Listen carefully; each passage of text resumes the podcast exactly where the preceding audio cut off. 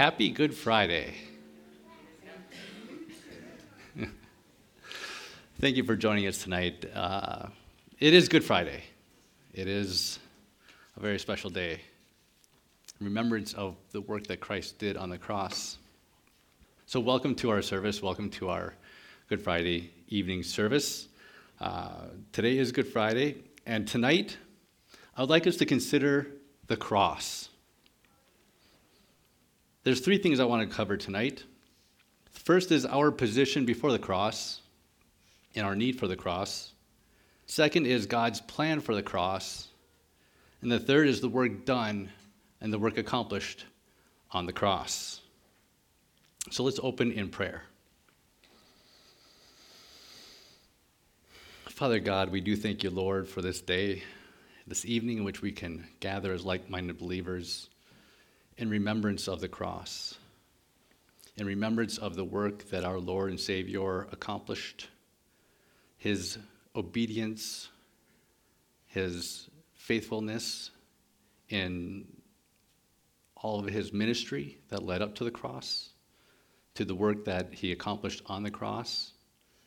And as we, as we look forward to two days from now, his resurrection from the grave. We thank you, Lord, for our Lord and Savior. We thank you, Lord, for how you've given us an avenue, an opportunity to be righteous in your eyes, You've given us salvation through your Son. And so tonight, Lord, we just pray that you would be glorified through this service. Pray, Lord, that you would glorify yourself. May we lift our voices to your glory. And may each and every one of us focus on the cross. In Christ's name we pray. Amen. So, as a primer, I'd like to go back to the Old Testament in Isaiah and we're just going to read Isaiah 53 as it's very relevant to Good Friday. Isaiah 53. Who has believed our message, and to whom has the arm of the Lord been revealed? For he grew up for he grew up before him like a tender shoot, and like a root out of parched ground. He has no stately form or majesty that we should look upon him, nor appearance that we should be attracted to him. He was despised and forsaken of men, a man of sorrows and acquainted with grief. And like one from whom men hide their face, he was despised, and we did not esteem him. Surely our griefs he himself bore, and our sorrows he carried. Yet we ourselves esteemed him stricken, smitten of God, and afflicted. But he was pierced through for our transgressions, he was crushed for our iniquities. The chastening of our well being fell upon him, and by his scourging we are healed. All of us, like sheep, have gone astray. Each of us has turned to his own way, but the Lord has caused the iniquity of us all to fall on him. He was oppressed and he was afflicted, yet he did not open his mouth like a lamb that is led to slaughter, and like a sheep that is silent before its shears, so he did not open his mouth. By oppression and judgment he was taken away. And as for his generation, who considered that he was cut off out of the land of the living for the transgression of many people to whom the stroke was due. His grave was assigned with wicked men, yet he was with a rich man in his death because he had done no violence, nor was there any deceit in his mouth. But the Lord was well pleased to crush him, putting him to grief. If he would render himself as a guilt offering, he will see his offspring, and he, he will prolong his days. And the good pleasure of the Lord prosper in his hand, will prosper in his hand. As a result of the anguish of his soul, he will see it and be satisfied. By his knowledge, the righteous one, my servant, will justify the many, as he will bear their iniquities. Therefore, I will allot him a portion with the great, and he will be and he will divide the booty with the strong, because he poured out himself to death and was numbered with the transgressors. Yet he himself bore the sin of many and interceded for the transgressors. Isaiah 53 is very relevant to Good Friday, pointing to the work that Christ did on the cross. As I said, we're going to be looking at the cross today. The cross, is, as at least for believers, is a reminder, and it stimulates many emotions like sorrow, like remorse and sympathy. For those who understand the agonies of our Lord and Savior that he experienced on the cross. With all those emotions, it would be easy to call today's Sad Friday or maybe Dark Friday. But today is Good Friday. An old coworker of mine used to say when you greet him with good morning, what's so good about it? Well, today is Good Friday, so what's so good about it? The answer, of course, is our Savior died on the cross for our sins. Good Friday is great for many reasons. Good Friday is a pivotal event in the redemption of the elect. No cross, no redemption. It is the event which makes Easter, Christ's resurrection, so profoundly joyous. Good Friday is more than a time of sorrow, it's an opportunity to view the past and to view the work done on the cross. Good Friday should be viewed as an invitation to salvation, an invitation to victory, and an invitation to reconciliation. To really understand the importance of the cross, we have to understand the need for it. And to understand the need for it, we must understand man's status before a holy God. In Genesis 3, we read about the account of Adam and Eve and the fall of man. Now remember, Adam and Eve were, were placed in the Garden of Eden. It was, as we might uh, consider it, perfect in all regards. They had a life unhindered by sin. They had a life that was not marred by death, aging, or annoying mosquitoes. They walked in harmony with God, enjoying literally a perfect life. Out of the beautiful garden, there was one tree, just one, that God said not to eat, and that was the tree of good and evil. But the serpent, the manifestation of Satan, the fallen angel, angel Lucifer, cunning and crafty, convinced Eve the fruit was good to eat. Eve foolishly succumbed to the serpent's lies, and she ate of the fruit. Eve then gave the fruit to Adam, and he foolishly ate as well, thrusting mankind into sin and separation from God. What's bad is Adam tried to blame Eve. What's even worse, he tried to blame God for Eve. Oh, how quickly sin can spiral. As we read in Romans 5, through one man, Adam, sin and death entered the world. All of Adam's descendants are conceived in sin and therefore born enemies of God. Man went from perfect harmony with God to an enemy of God. It goes to show that sin is sin. It doesn't have to be big. A simple bite of delicious fruit, disobedience, can change the course of history forever. You know what's interesting? Speaking of sin, out of the 66 books in the Bible, the 1,182 chapters, there's only two books and three chapters where sin and sinners are not mentioned Genesis 1 and 2, and Revelation 22, the beginning and the end. But there are a number of verses in the middle that describe man's fallen state. Paul does not sugarcoat anything in Romans 3 when he says, All have fallen short of the glory of God. In Romans 5, Paul uses the words helpless, sinners, enemies. And then, of course, Romans 6, the wages of sin is death. Man is both relationally alienated from God and judicially accountable to Him. Man is fully incapable of enjoying fellowship with God because of his fallen state. Sin created a wedge, an impassable chasm between man and God. Everyone from Adam and Eve on have been, currently are, or will be in need of a Savior. But God, in His infinite wisdom, foreknew the great divide, and in His divine sovereignty, created a plan on those whom He chose. He created a path, an avenue which, which man could be reconciled back to himself. He created a plan for salvation, for saving grace, for a substitutionary atonement. So every person from Adam and Eve have a problem, and it's called sin. But before Adam and Eve even considered disobeying the Heavenly Father, God knew. God knew the rebellion. God knew that man would turn from the Creator and reject Him. And so God devised a solution, a redemptive plan that would include the cross. Part of this plan included the payment of sins.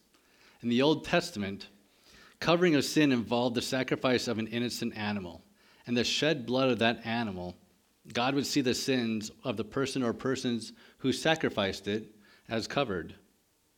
God was the first to sacrifice an animal or animals, using the skins to cover the nakedness of Adam and Eve.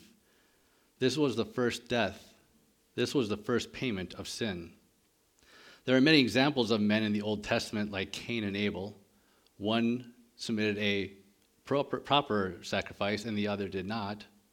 Abraham and Isaac and Jacob, offering up sacrifices to atone and cover their sins. God commanded such a sacrifice because he is holy, and mankind as sinners needed a way to have their sins covered so that they could approach God and be in a right relationship with him. Those who wanted to know God by faith and obedience sacrificed the animals as they were told. Those who did not did not sacrifice animals and stayed in a state of sin and separated from God. God never intended this sacrificial system to be the end in and of itself, or only the only answer for the sins of people. These sacrifices, being only a temporary covering of sin, were never the ultimate answer to solve mankind's biggest problem.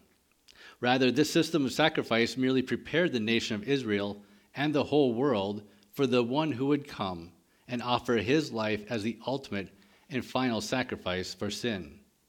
A substitute, a ransom, resulting in the pinnacle of God's plan for redemption through substitutionary atonement. Almost every religion has some sort of atonement, a means by which reparations are made, sin is paid for, and a deity is satisfied. In other religions, the sinner must repeatedly make, these, make an acceptable sacrifice and pay the sin offering. Christianity, on the other hand, is the only one that teaches that God Himself paid the penalty for mankind. Christ's work on the cross, his substitutionary atonement, is foundational to the Christian faith. In Hebrews chapters 9 and 10, we read about the inadequacy of the Mosaic sacrificial system and the necessity of the death and sacrifice of Christ, a final atonement. In Hebrews 9, verse 12, we read, And not through the blood of goats and calves, but through his, Christ's blood, he entered the holy place once and for all. God's redemptive plan of substitutionary atonement for sins requires a perfect sacrifice, the death of one who owes no penalty and dies as a substitute in our place. No human is without sin. All are in need of atonement. And therefore, no descendant of, Adam could pay the penalty for all. The Old Testament animal sacrifices were never intended to last. Rather, they foreshadowed God's plan of redemption through Jesus. There are three basic steps of God's redemptive plan. First, God the Son had to become man. Christ humbled himself and took on the form of man while still fully God. Philippians 2 6 and 7. He did so not only to fulfill Old Testament prophecy, but that we might know him better. Eyewitnesses could experience the love of God and learn from God. And as we've already covered, sin, re- sin required death of a sacrificial lamb. Number two, Christ, the Son of God, had to die on the cross. As we read in 2 Corinthians 5:21, he made him who knew no sin to be sin on our behalf this substitutionary atonement satisfied God's wrath, which we can never do ourselves. Through the cross, Christ defeated sin.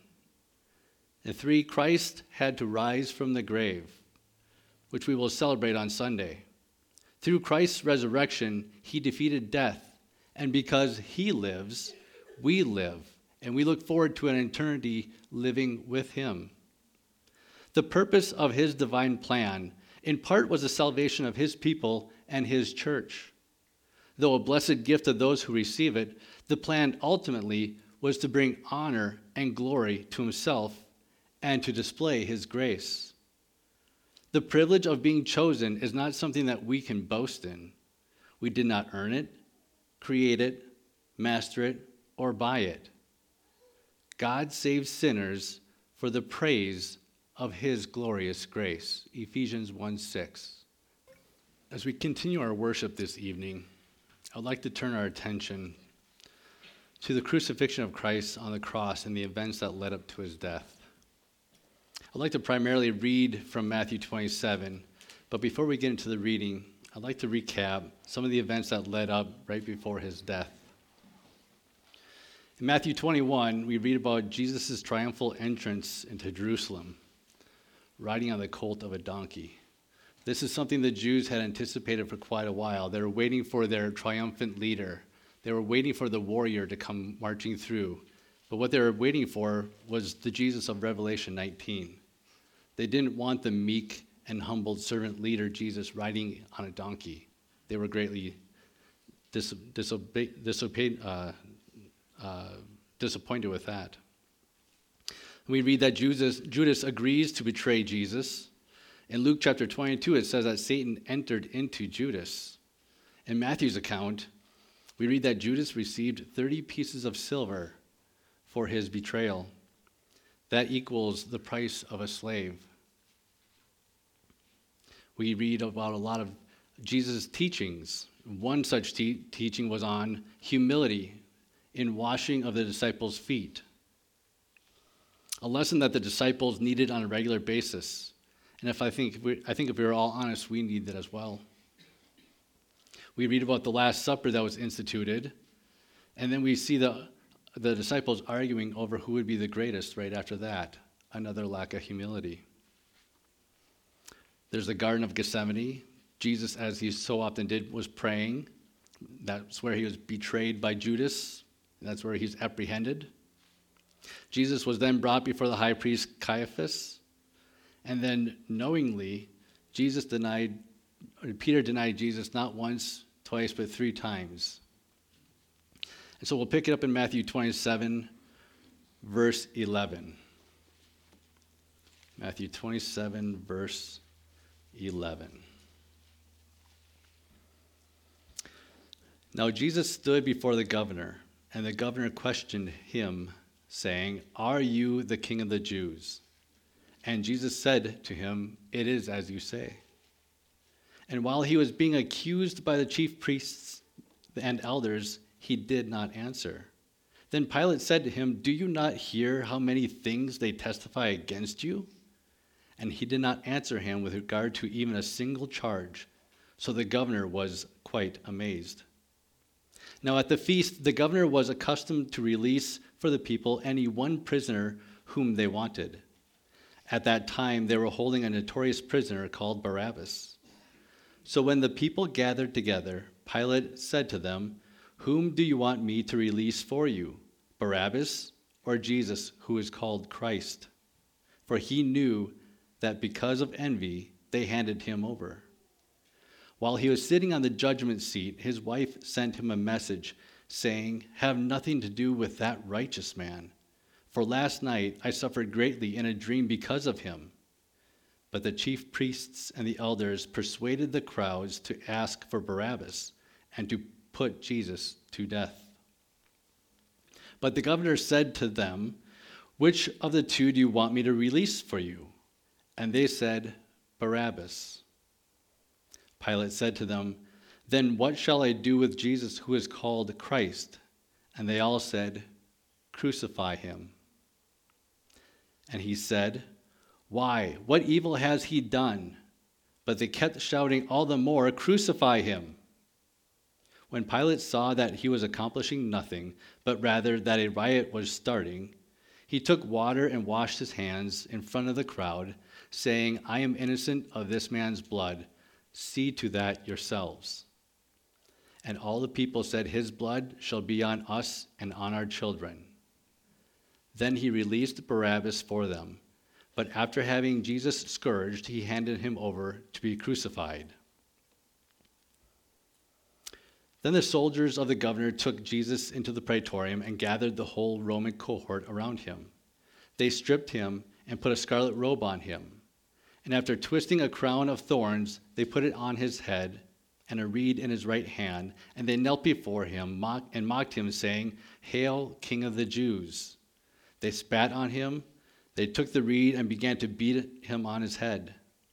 And after they mocked him, they took the scarlet robe off him and put his own garments back on him, and led him away to crucify him. And as they were coming out, they found a man of Cyrene named Simon, whom they pressed into service to bear his cross. And when they came to a place called Golgotha, which means place of a skull. They gave him wine and to drink mixed with gall, and after tasting it, he was unwilling to drink it. And when they handed and when they had crucified him, they divided up his garments among themselves by casting lots. And sitting down, they began to watch over him there. And above his head, they put up the charge against him, which read, this is Jesus, King of the Jews. At that time, two robbers were crucified with him, one on the right and one on the left. And those passing by were hurling abuse at him, wagging their heads, and saying, You who were going to destroy the temple and rebuild it in three days, save yourself. If you are the Son of God, come down from the cross. In the same way, the chief priests, also along with the scribes and elders, were mocking him, saying, he saved others. He cannot save himself. He is the King of Israel. Let him come down now from the cross, and we will believe in him. He trusts in God. Let God rescue him now, if he delights in him, for he said, I am the Son of God. The robbers who had been crucified with him were also insulting him with the same words talking about the robbers, Luke gives more detail around the robbers in Luke 23 39. You don't have to turn there, I'll just read it. For one of the criminals who were hanged there were hurling abuses at him, saying, You are not the are you not the Christ? Save yourself and us.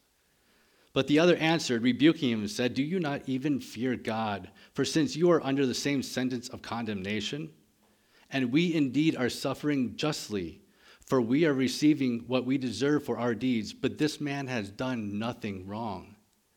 And he was saying, Jesus, remember me when you come into your kingdom. And what did Jesus say?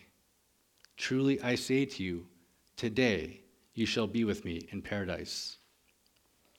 Coming back to Matthew, verse 45 Now from the sixth hour, darkness fell upon the land until the ninth hour. About the ninth hour, Jesus cried out with a loud voice, saying, Eli, Eli, Lama Sabachthani? That is, My God, my God, why have you forsaken me? And some of those who were standing there, when, the, when they heard it, began saying, This man is calling, calling Elijah. Immediately, one of them ran and was taking a sponge. He filled it with sour wine and put it on a reed and gave him a drink. But the rest of them said, Let us see whether Elijah will come and save him. And Jesus cried out again with a loud voice and yielded up his spirit. Luke says that Jesus said, Father, into your hands I commit my spirit. John says, It is finished. And he bowed his head. Matthew 51 Behold, the veil of the temple was torn in two from top to bottom, and the earth shook, and the rocks were split. The tombs opened, and many bodies of the saints who had fallen asleep were raised and were coming out of the tombs after his resurrection. They entered the holy city and appeared to many. Verse 54 Now the centurion and those who were with him keeping guard over Jesus, when they saw the earthquake and the things that were happening, became very frightened and said, Truly, this was the Son of God. I like what John, how John wrote it. And Jesus said, It is finished. Jesus meant, It is finished. One thing to note here all of those mocking Jesus, they knew about his miracles, they acknowledged his miracles. Jesus had raised up a young man from Nain. He told his mother, Don't worry, it's okay. Rise, young man. He raised Jairus' daughter. He raised Lazarus, his friend, four days dead. He brought him back to life. People knew about these miracles. People had seen them, they had witnessed them. Many may have attributed these miracles to Elijah. In 1 Kings, Elijah raised the widow from the grave, and this may be why the crowd was saying, He's calling for Elijah. But the chief priests, the scribes, and the elders, they all recognized Jesus' miracles, and yet they still fully rejected him. Through the abuse he endured, Jesus, in full obedience, paid the penalty for us. And as we read in John 19 30, Jesus said, It is finished. It is finished. He gave up his spirit. No one took it. John 10, 18, John 10, 17 and 18, Jesus says that he gives up his own life. No one takes his life from him. He gives it up willingly in full in fulfillment of the scriptures. All of the prophecy we see from the Old Testament of the coming Messiah, the fact the sacrificial lamb were fulfilled on the cross. As we opened with Isaiah 53, verse 3, he was despised and forsaken. Verse 4, our sorrows he carried. Verse 5, he was pierced through for our transgressions, he was crushed for our iniquities. He died because of our sin. But God, being rich in mercy, so loved the world that he gave his only begotten Son for me, for you, for the world, that whoever believes in him shall not perish, but have eternal life. The end of Jesus' ministry on earth has a number of lessons for us. One is forgiveness. When Christ said, It is finished, he meant it. God does not hold a grudge. He does not have a chalkboard with our numbers of sins on it. He doesn't have a scale tipping one way or another. Through Christ, we have forgiveness of our sins.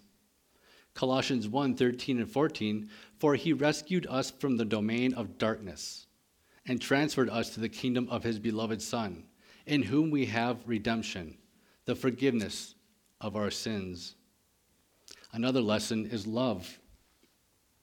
There's no greater love than Christ becoming sin on our behalf, taking God's wrath from us, and granting us salvation. 1 John 4 10 and 11. In this is love, not that we love God, but that He loved us and sent His Son to be the propitiation of our sins. Beloved, if God so loved us, we also ought to love one another. Another lesson is obedience. And let's be honest here, this is something that we could all learn from. Jesus knew full well the pain and agony his earthly body would endure on the cross. He knew that Judas would betray him, he knew that Peter would deny him. He knew that he would be beaten and scourged. As I, it says in Isaiah 53 7, like a lamb that is led to the slaughter, and like a sheep that is silent before its shearers, so he did not open his mouth. But his focus was to glorify the Father through full obedience, even through death. And last, faithful, faithfulness. God is faithful to fulfill his promises. God's redemptive plan is absolute and immediate. The second thief on the cross, his eyes were opened, his heart softened, and he saw Jesus for who he was. What was Jesus' response? Truly, today, not tomorrow, not once you work off your sin, Not once you get through purgatory, the 12 step program, today you will see me in paradise. Today, it's immediate. There's no delay. He is faithful to fulfill his promises. 1 Peter 2:24 And he himself bore our sins in his body on the cross so that we might die to sin and live to righteousness for by his wounds we are healed. So Good Friday yeah, it's a pretty good Friday. We can call it Great Friday. Why? Because through one man sin and death entered the world. That's that's why. It's a good day because God has a redemptive plan for that problem. How? Romans 5. I bring up Romans 5 a lot. I'll be honest, I love Romans 5. It's probably one of my favorite. It's one of my top 1,189 chapters in the Bible. Chapters, Romans 5, uh, verses 6 through 11. For while we were still helpless, at the right time, Christ died for the ungodly. For one will hardly die for a righteous man, but perhaps for a good man, someone might dare even to die. But God demonstrates his own love. Capital L, capital O, big V, bigger E. Love towards us, in that while we were yet sinners, Christ died for us. Much more than, it feels like an infomercial, but wait, there's more much more than having been justified by his blood, we shall be saved from the wrath of God through him. For if while we were enemies, we were reconciled to God, and just halt right there for a second. While we were enemies, is it any wonder that God instructs us to love our enemies? Because what did he do? He loved us first, his enemies. For God so loved, or sorry, for while we were enemies, we were reconciled to God through the death of his Son. Much more, having been reconciled, we shall be saved by his life. And not only this, but we exult in God through our Lord Jesus Christ, through whom we have now received reconciliation. Good Friday? Yes, it is. One of the most beautiful verses, in my opinion, in the Bible is Romans 8 1. Therefore, there is now no condemnation for those who are in Christ.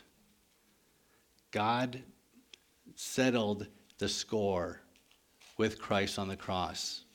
Christ took our penalty. And it's because of Christ, if you are a believer, you will never experience God's wrath. Ever. The hard reality is this if Jesus, if Jesus was not stricken, if he was not scourged, beaten, mocked, hung on a cross, forsaken, we would still be in our sin with no hope. We would be fully separated from God. But God, being rich in mercy, sent Jesus Christ to die in our place so that our holy God might be just, dealing with our sin while at the same time providing his own righteousness to those who believe in Jesus Christ. Christ's death is more than an attempt to reverse the human curse started by Adam. It served as a substitute payment for the trespasses of mankind. So, where does that leave you today? Are you a sinner saved by Jesus' sacrifice, reconciled to God? Or are you still under the penalty of death, needing to bow your knee to the Savior? Do you boast in the Lord or in the work that and the work that he did on the cross? Or do you boast in your own deeds and your own works? We all need a savior. Not one of us can atone for our own sins and make it to heaven our own. May tonight be the time that you see your sin for what it is separation from God and repent from it. Accept Christ's sacrifice on the cross that paid for your sins and go from an enemy of God to an eternity with God. For those of us who have accepted Christ's work on the cross as our atonement, we look at the cross as a reminder, as a sacrificial atonement made on our behalf of our Lord and Savior, Jesus Christ. His blood cleansed us white as snow and has made us right with God. This is why we call today Good Friday. Uh, a couple more verses Philippians 2 9 through 11. For this reason also, God highly exalted him and bestowed on him the name which is above every name, so that at the name of Jesus every knee will bow, those who are in the heaven and on earth and on under the earth, and that every tongue will confess Jesus Christ is Lord to the glory of God and Father. Let's pray. Father God, we thank you, Lord, for the blessed gift of Christ Jesus, who through obedience came down, humbled himself, took the form of man, taught mankind so many lessons on how we ought to live, on how we can glorify you, was mocked and ridiculed, was beaten, was mistreated, mis just he, he was he was scorned and he was led to a cross. He knew full well the pain that he would endure. He became sin on our behalf and he gave up his life for us. That is a gift that is above every gift. And we thank you, Lord, that you give that gift freely. It's not something we have to work off, it's nothing we can buy, it's nothing we can obtain ourselves, but it's a gift that you give freely. So we thank you for that, Lord. As we continue to go on through this day, we pray that we would reflect on the cross and the remembrance of the cross and the work done on it. And as we prepare for Sunday, Lord, we look forward to that day when we can re- gather again as a body to glorify you through another service and the resurrection and celebrating the resurrection of Jesus Christ. So we thank you for all these things in Christ's name. Amen.